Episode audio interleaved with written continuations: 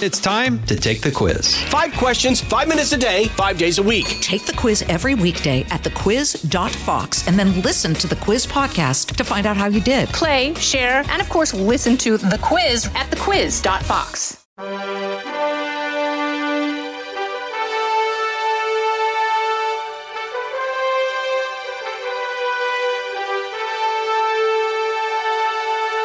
Welcome to Lighthouse Faith Podcast, where we are moving forward in truth and love. I'm Lauren Green, Chief Religion Correspondent for Fox News Channel and author of the book Lighthouse Faith. You know, scientists for decades, maybe centuries actually, have searched for life on other planets. The $100 million plus search for extraterrestrial intelligence, or SETI, telescopes were created for that purpose. But what about the Bible?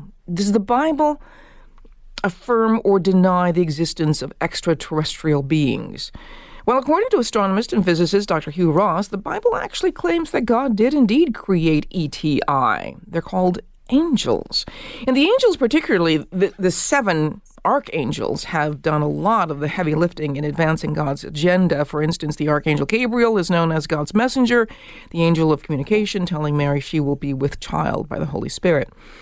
Know, in his article in Salvo magazine, Ross, who's the founder of Reasons to Believe, says, quote, According to the Bible, these creatures differ from humans in that they are not constrained by either the known laws of physics or known space-time dimensions.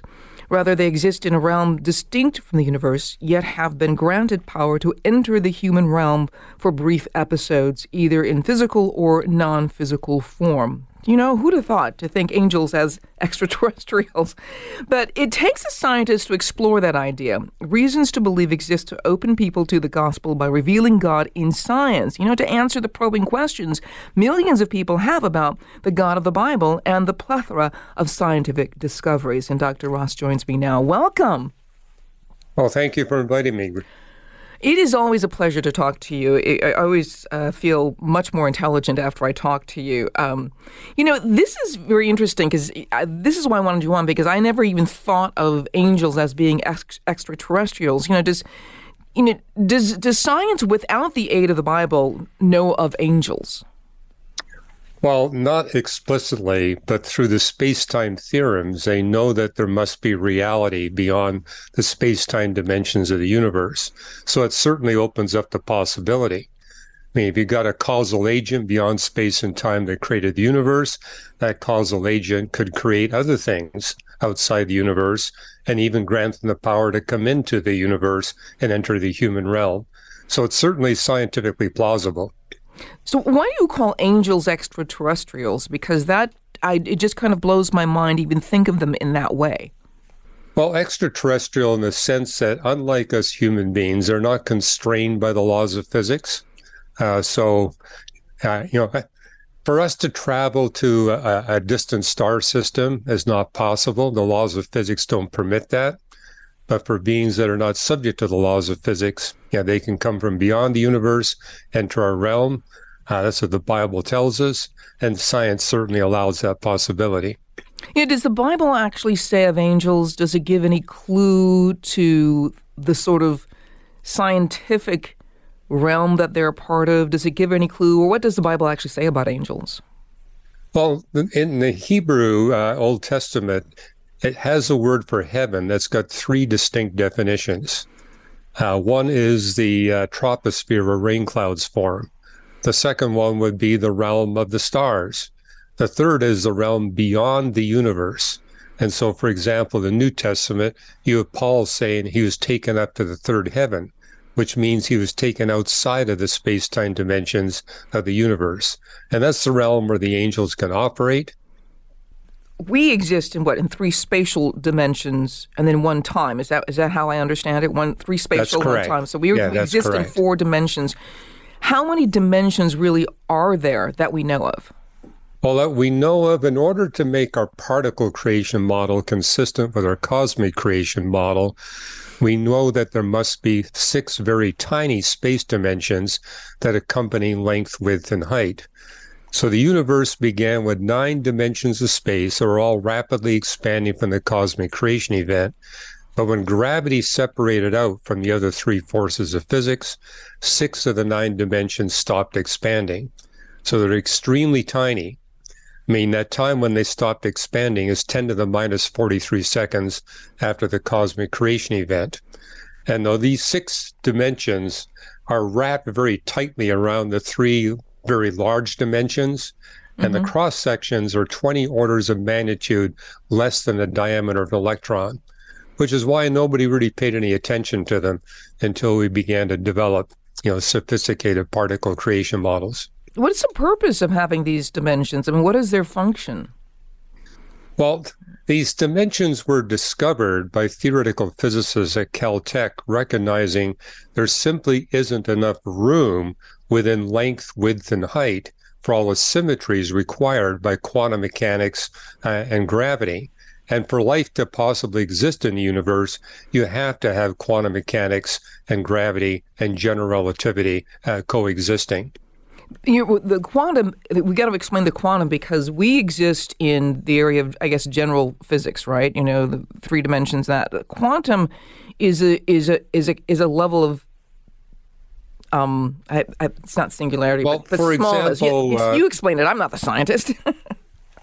yeah, I explain this in some depth in my book, uh, you know, Beyond the Cosmos, pointing out how particle physicists were recognizing, hey, if we're going to make the particle physics realm work at the quantum level, uh, you have to have these massive particles uh, where they're almost infinitely small and uh, that's when they said we need something similar uh, to black holes in six dimensions of space. So that's kind of the beginning of the recognition there had to be extra dimensions of space.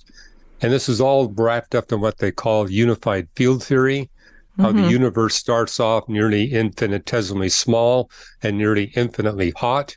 And as it cools, a one cosmic force of physics split into two. As it continued to cool, it split into three, and today we have four distinct forces of physics. And so it's this unified field theory that allows us to integrate our cosmic creation model with our particle creation model and make them completely uh, consistent. And how do you reconcile the Bible's story of creation with what science knows, what you just explained? Well, uh, yeah, I wasn't raised in a Christian home, uh, but I became a Christian through reading the Bible in my late teenage years and in my early 20s, and recognized that the Bible actually had predicted the fundamental features, what we call the Big Bang creation model. Namely, that repeatedly the Bible tells us that the universe has a beginning, a beginning that includes the beginning of space and time. And it was in 1970 that the first of the space time theorems uh, was published. And now we have 30 of these space time theorems, really leaving no doubt that the Bible got it right, that there's a beginning to the universe. It includes a beginning of space and time. The Bible is also explicit in saying that the laws of physics do not change. You know, Jeremiah 33, God says, I'm immutable. I don't change. As proof, look to the laws that govern the heavens and the earth. As they don't change, I don't change. And then the Bible names these laws of physics, in particular, talks about how the universe is subject to a pervasive law of decay, a reference to the second law of thermodynamics.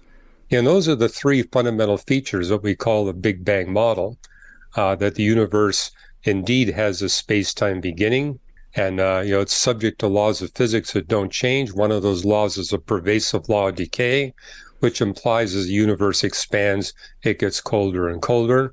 And there's a debate within the Christian community.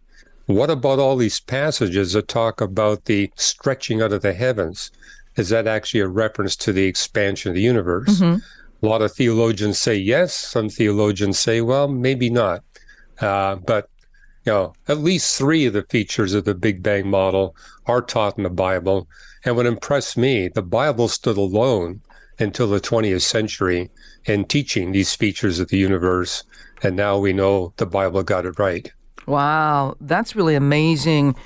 The idea that of the, the angels, though, this is has brought another question to the forefront are there is there life on other planets?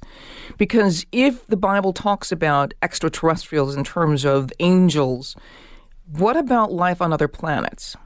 Well christians have been debating that uh, for the last 2000 years. I mean the only constraint you see in the Bible is what you see in the book of Hebrews, chapter 9 and 10, where it says, The creator of the universe, Jesus Christ, died one time, one place for all. And some people looked at that and said, well, maybe that constrains physical intelligent life that's in need of redemption to just one planet. But that leaves open the door that maybe God created bacteria on other planets or grass uh, or baboons on another planet.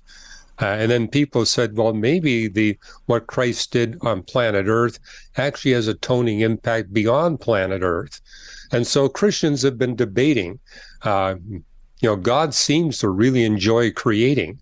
Why would he limit himself to just creating life on one planet? On the other hand, other Christians have said, when you look at the gospel accounts, uh, Jesus would often refuse to perform miracles. He only performed those miracles that were consistent with his purpose of bringing about the redemption of human beings who desi- desire to be redeemed. And therefore, they say he's not going to waste his miracles. And those Christians argue planet Earth is the only place. Uh, but there's nothing explicit in the Bible that would uh, give more sway to one or the other. What I can tell you as an astronomer, however, everywhere we have looked beyond planet Earth, we only see conditions that are very hostile for advanced life. This is called the rare Earth doctrine. And uh, I don't know of any astronomers who would deny that doctrine, although there's some that will say maybe there's planets in the universe with microbes on it, but not planets with beings like us on it. But there are trillions of, of, of planets, there are trillions of, of what, you know, galaxies, aren't there? And isn't it possible that in one galaxy somewhere that we've not explored, that there could be an Earth like planet?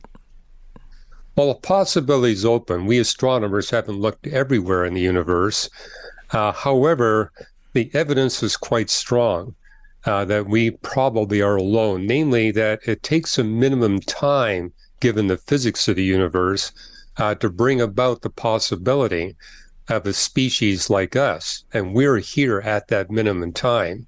And so there are astronomers saying maybe after us, there could be intelligent uh, beings like us, uh, but not before us. And of course, in astronomy, we're constrained to look into the past because it takes light time to reach our telescopes. So, in that sense, uh, we would expect to find nothing because we're looking back at a time that's too early uh, for the equivalent of human beings uh, to exist. The other thing we notice is that uh, you know there's tens of thousands of clusters of clusters of galaxies, but we live in the only one that has the features of having the clusters strung out along these long uh, filaments and that's essential for advanced light to be possible. And we live in the only super galaxy cluster that has those characteristics. And as we look in our super galaxy cluster for galaxies sufficiently like ours that could support advanced life, we don't find any. I mean, Star Wars says a galaxy far, far away.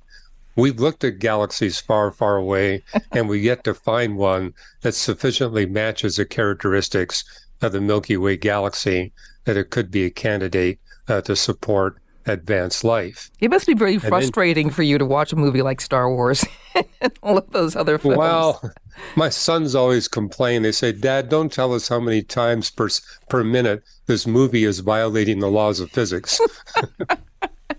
but you know, this is an interesting concept, and I think people need to understand um, the when scientists look back in these huge telescopes and they're seeing, you know, um, distances.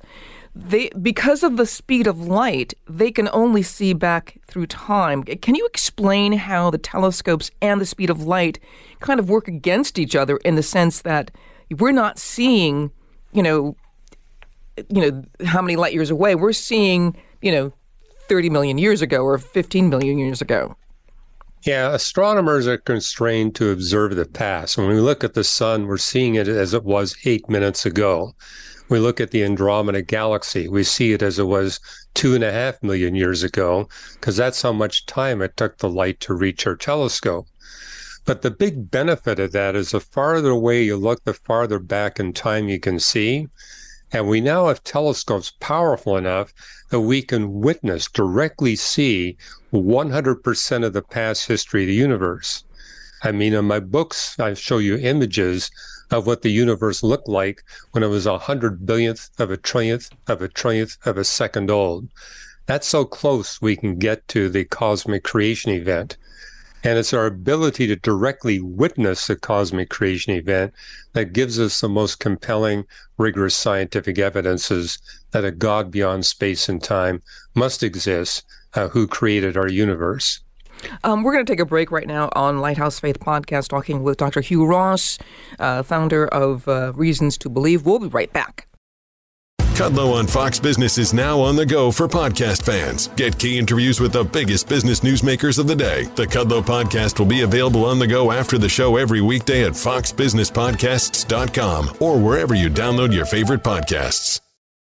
And we're back with Dr. Hugh Ross. We're uh, talking about various things of um, science and the the universe um, and the heavens, but it, particularly about angels.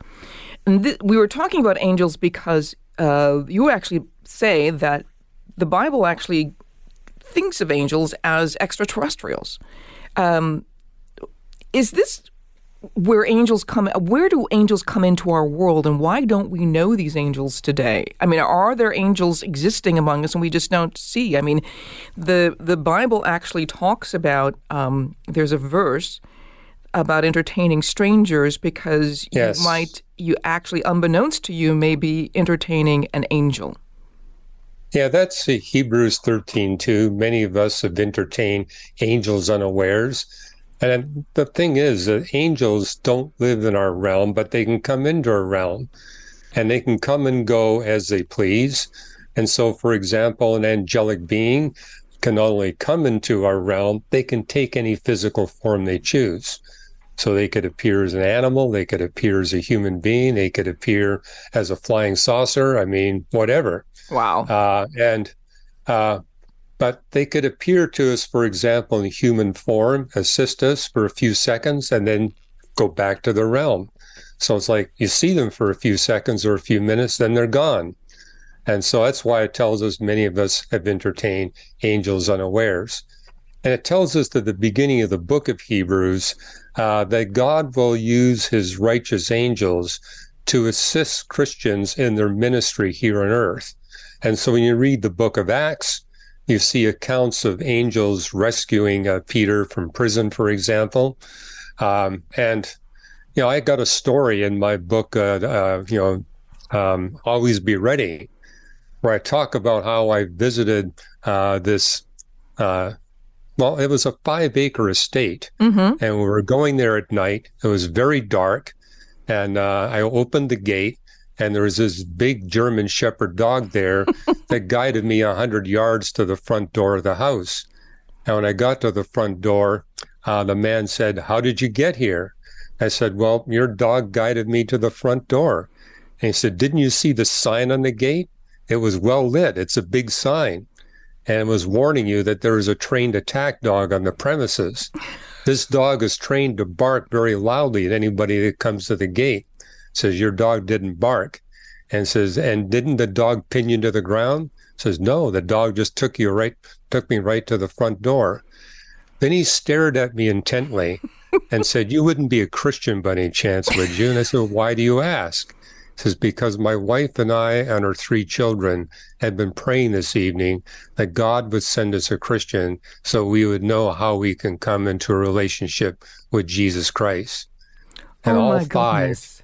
prayed to receive Christ uh, that evening after asking me questions for 30 minutes. And then he showed us just how well trained the dog was. He took us out to the gate, and there was a big sign there, well lit, warning us of the trained attack dog. And the young man that was with me that evening, he said, This is just like the book of Acts God blinded us to the sign. Uh, an angel took control of that dog and got us to that door because of that man and his family's prayers. Wow. That is amazing. Let me read Hebrews uh, 13 too, because I do have it actually in on my list of, of scripture. It says, Do not forget to entertain strangers, for by so doing, some have unwittingly entertained angels. Um, Yes. So when we talk about angels, we're not talking about beings we can recognize as angels, right? Sometimes we can, sometimes we can't. I mean, in the book of Daniel, uh, you know, a being appeared to him, Daniel, and then the angel introduced himself and said he was an angel. So it t- it depends. But why don't they introduce themselves as angels? Is there is is it just not important? Uh, well, it, it tells me what I what impresses me is that God uses human beings in spite of our sin, in spite of our rebellion, to carry out the mission that God has here on earth. The angels are there to assist us. And, uh, you know, I often wonder, well, if God wanted it done right, why doesn't he send angels that don't have these sin problems that we do? I think it's because God intends that by using us human beings, it's a tool whereby our character can be transformed. Because what the Holy Spirit wants to do is build a Christ like demeanor in the lives of his human followers. And I think that happens uh, through our ministry.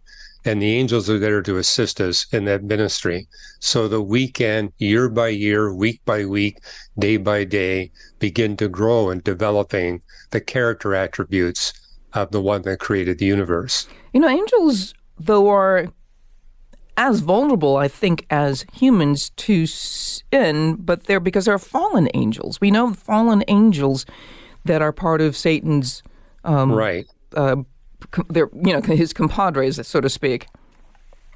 Well, this is why we see in First John the warning, uh, tests the spirits to see who they are. Because yes, you're right.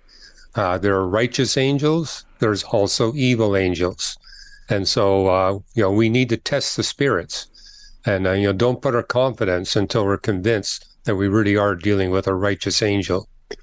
Um, I want to go back to one point before I move on to this other this study in Ohio uh, University. Um, the idea that if life were found in other planets, um, but so if life were found, I mean, sentient beings like ourselves were found in other planets, what are the implications for the Bible as as God's word?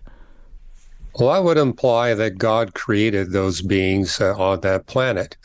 I mean, uh, you know, one of the books I've written with our staff biochemists is Origins of Life, basically making the point that someone a whole lot more intelligent, better educated, better funded, with greater technology than us human beings must be responsible for the origin of life. Uh, so, you know, our organization's Reasons to Believe has written now 30 books basically showing a naturalistic interpretation of the origin and history of life is scientifically untenable. Uh, but if we do find life elsewhere, it's because God created life elsewhere. Uh, and just to be uh, clear here, I've been on public record since the 1980s. We will find the remains of life on virtually every solar system body uh, simply because life has been so abundant on planet Earth for so long that when meteors strike the Earth, big enough meteors, they export Earth's soil throughout the solar system. Ooh. And so, again, I've been on record. In fact, I got to speak on this at NASA Houston, saying we need to go back to the moon because on the surface of the moon, there's 20,000 kilograms of Earth's soil for every 100 square kilometers. And Earth's geology has destroyed the fossils of Earth's first life. But those the moon has virtually no geological activity. We can go to the moon and we can recover the fossils of Earth's first life and see who got the original life model right, the theists or the non-theists. And I closed off my lecture there saying, you need to do this because the last time I checked, theists and non-theists make up 100% of the U.S. taxpayer base. That's very interesting, and it, it brings up the next subject about the uh, the um, the study uh, at Ohio University, and it, basically said that um, shows that non religious individuals tend to view Christian scientists, not Christian scientists, the, the religion, but uh, scientists who are Christian, as less intelligent than their peers due to the stereotype that Christianity and science are incompatible. There are, there's a lot in that, but let's just get to the intelligence part. What is your reaction to that kind of study?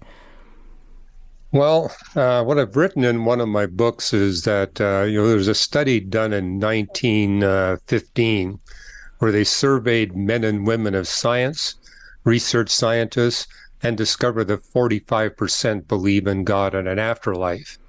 And it was an atheist philosopher who, who did, um, authored that paper. And he said, as science advances, that percentage is going to plummet. Well, they redid the survey in 1995 and got the same percentage 45% wow. believe in God and an afterlife.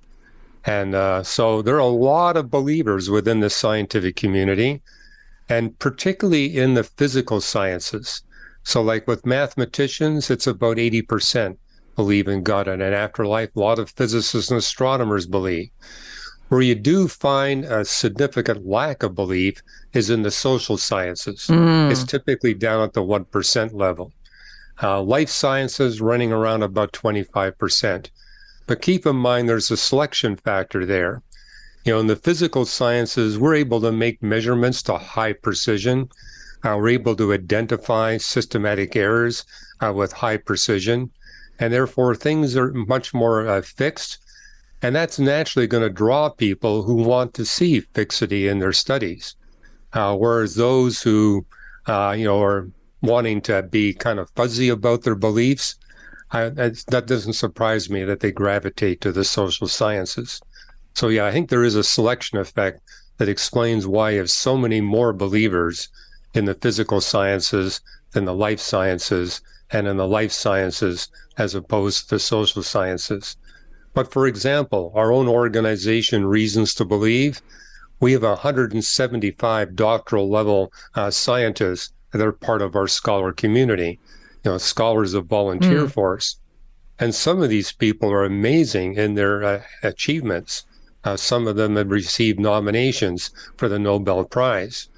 And, uh, you know, our scientists have also gone on university campuses where we do what we call uh, a forum where we will explain our creation model, our biblical creation model, how it's testable, falsifiable, and predictive. You know, we'll do that in about 45 minutes. Then we'll invite a panel uh, professors from that university who are not believers to critique our model. And, uh, you know, we got recordings of those events, and it basically demonstrates to the university community hey, from a worldview, Christian worldview perspective, uh, the Christian faith has strong scientific credibility. But in terms of that study, I've got an important caveat. Uh, there are, you know, portions of the Christian community that take an anti-intellectual, anti-scientific position. And I think that's what's driving the comments in this article is that they've been looking at, you know, that, you know, segment of the Christian community and saying, well, if that's Christianity, it's anti-scientific. Right. Uh, but that's a minority within the Christian community. It's not the mainstream within Christianity. Well, because I, when I look at that, I think people are commenting on that the religion itself you know the gospel based Christianity is incompatible with science, which I think is really is so much not true. I mean, I talking to scientists like you, it's obviously not true.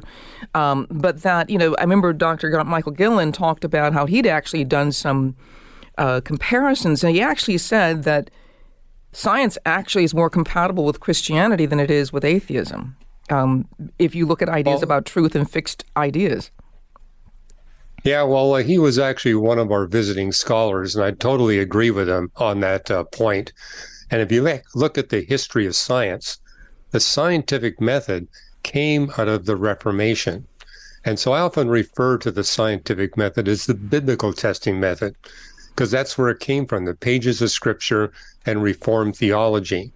And as you see, the Reformation is what gave birth to the scientific revolution you know, you do see sparks of scientific uh, interest in other religions, uh, but they were stillborn.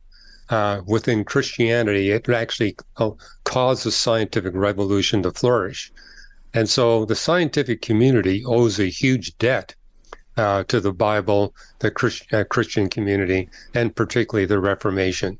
Why is it that in Christianity the scientific method flourished, yet in other religions, as you say, it was basically stillborn?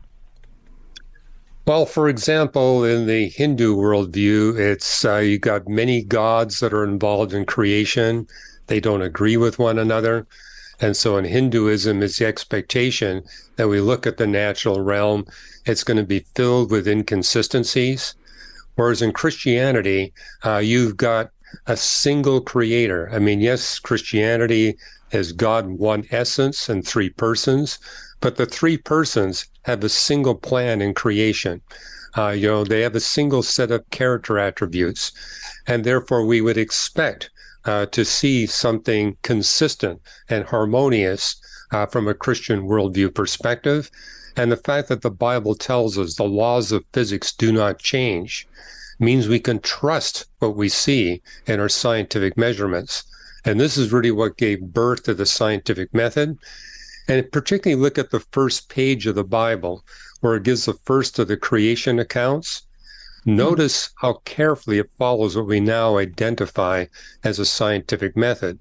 I mean, step one of the scientific method don't interpret until you establish the frame of reference or the point of view. Step two, don't interpret until you establish the starting conditions. That's laid out in Genesis 1 2. The Spirit of God is hovering over the surface of the waters of planet Earth. That's the frame of reference for which we're to interpret the six days of creation. Then it gives us the four starting conditions. It's dark upon the surface of the waters. The water covers the whole surface of the earth, and the earth is unfit for life and empty of life. Then you go into the six days. That's step three of the scientific method. Don't interpret, but establish what happens when and what order. And then you've got this chronology in the six creation days. Then Genesis 1 ends with the final conditions. That's step four of the scientific method. Step five is you develop a tentative interpretation of the explanation of what you've been observing. Then you test it with other observations and experiments. And, you know, I was studying the different religions of the world uh, before I became a Christian. I noted that the Bible had over two dozen lengthy creation texts. The most I've found in any other holy book was three, and mm. typically just one. And it's by going to those other creation texts that you can test your interpretation of Genesis 1. I mean, an obvious example you got Psalm 104, Job 37, 38, and 39, and Proverbs 8. Those three biblical texts, creation texts, parallel what you see in Genesis chapter 1. And so, for example, you got a very brief statement on creation day two about water above and water below. Mm-hmm. The reason why I think Moses could afford to be so cryptic in the book of Job, which predates the book of Genesis, you've got an entire chapter and a half on creation day two. Job 37 and the first half of Job 38 explains in detail the water cycle that God had designed for the earth. And so that's what's going on in creation day two. There's water in the atmosphere above, water in the lakes and rivers and seas below. And the book of Job gives us all the details of what's happening there how those multiple forms of frozen precipitation, multiple forms of liquid precipitation, and how we need all those forms in order for advanced animals to exist on the face of the earth. And so there again, you get that completion. Mm-hmm. Test your interpretation. And so it was seeing that in the Bible uh, that was my first clue. Maybe this book is really from the one who actually created everything.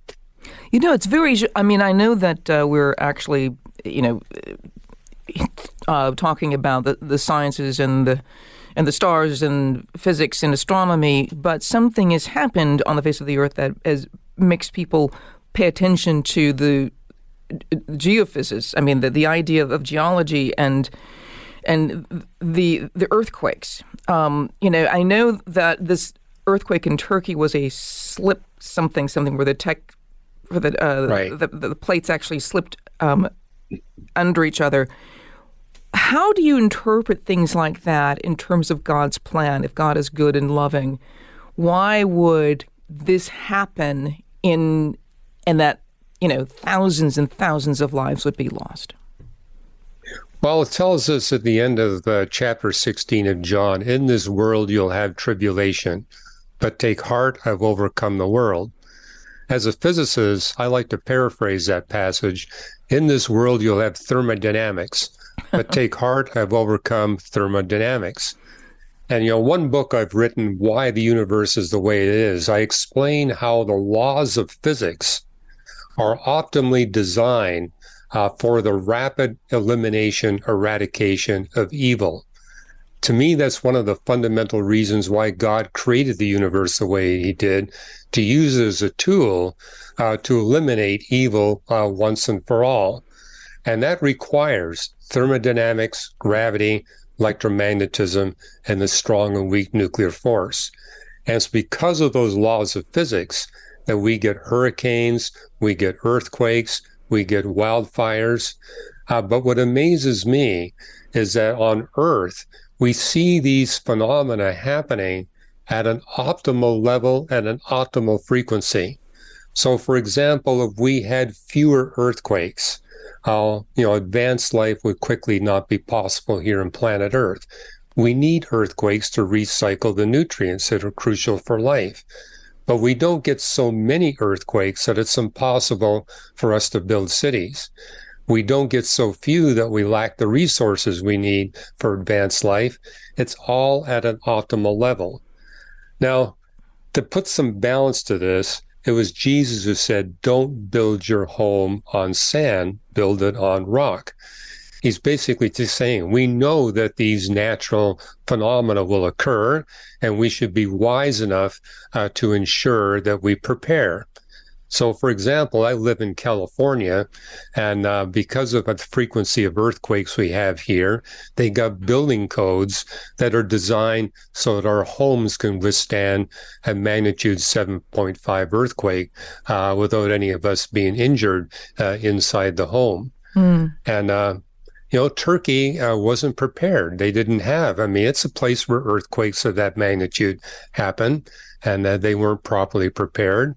And before we point a finger there, I look at Seattle. Uh, mm. Seattle is near a huge earthquake fault, and they could easily have a magnitude eight and a half and magnitude nine, and they do not have building codes designed to prepare people there.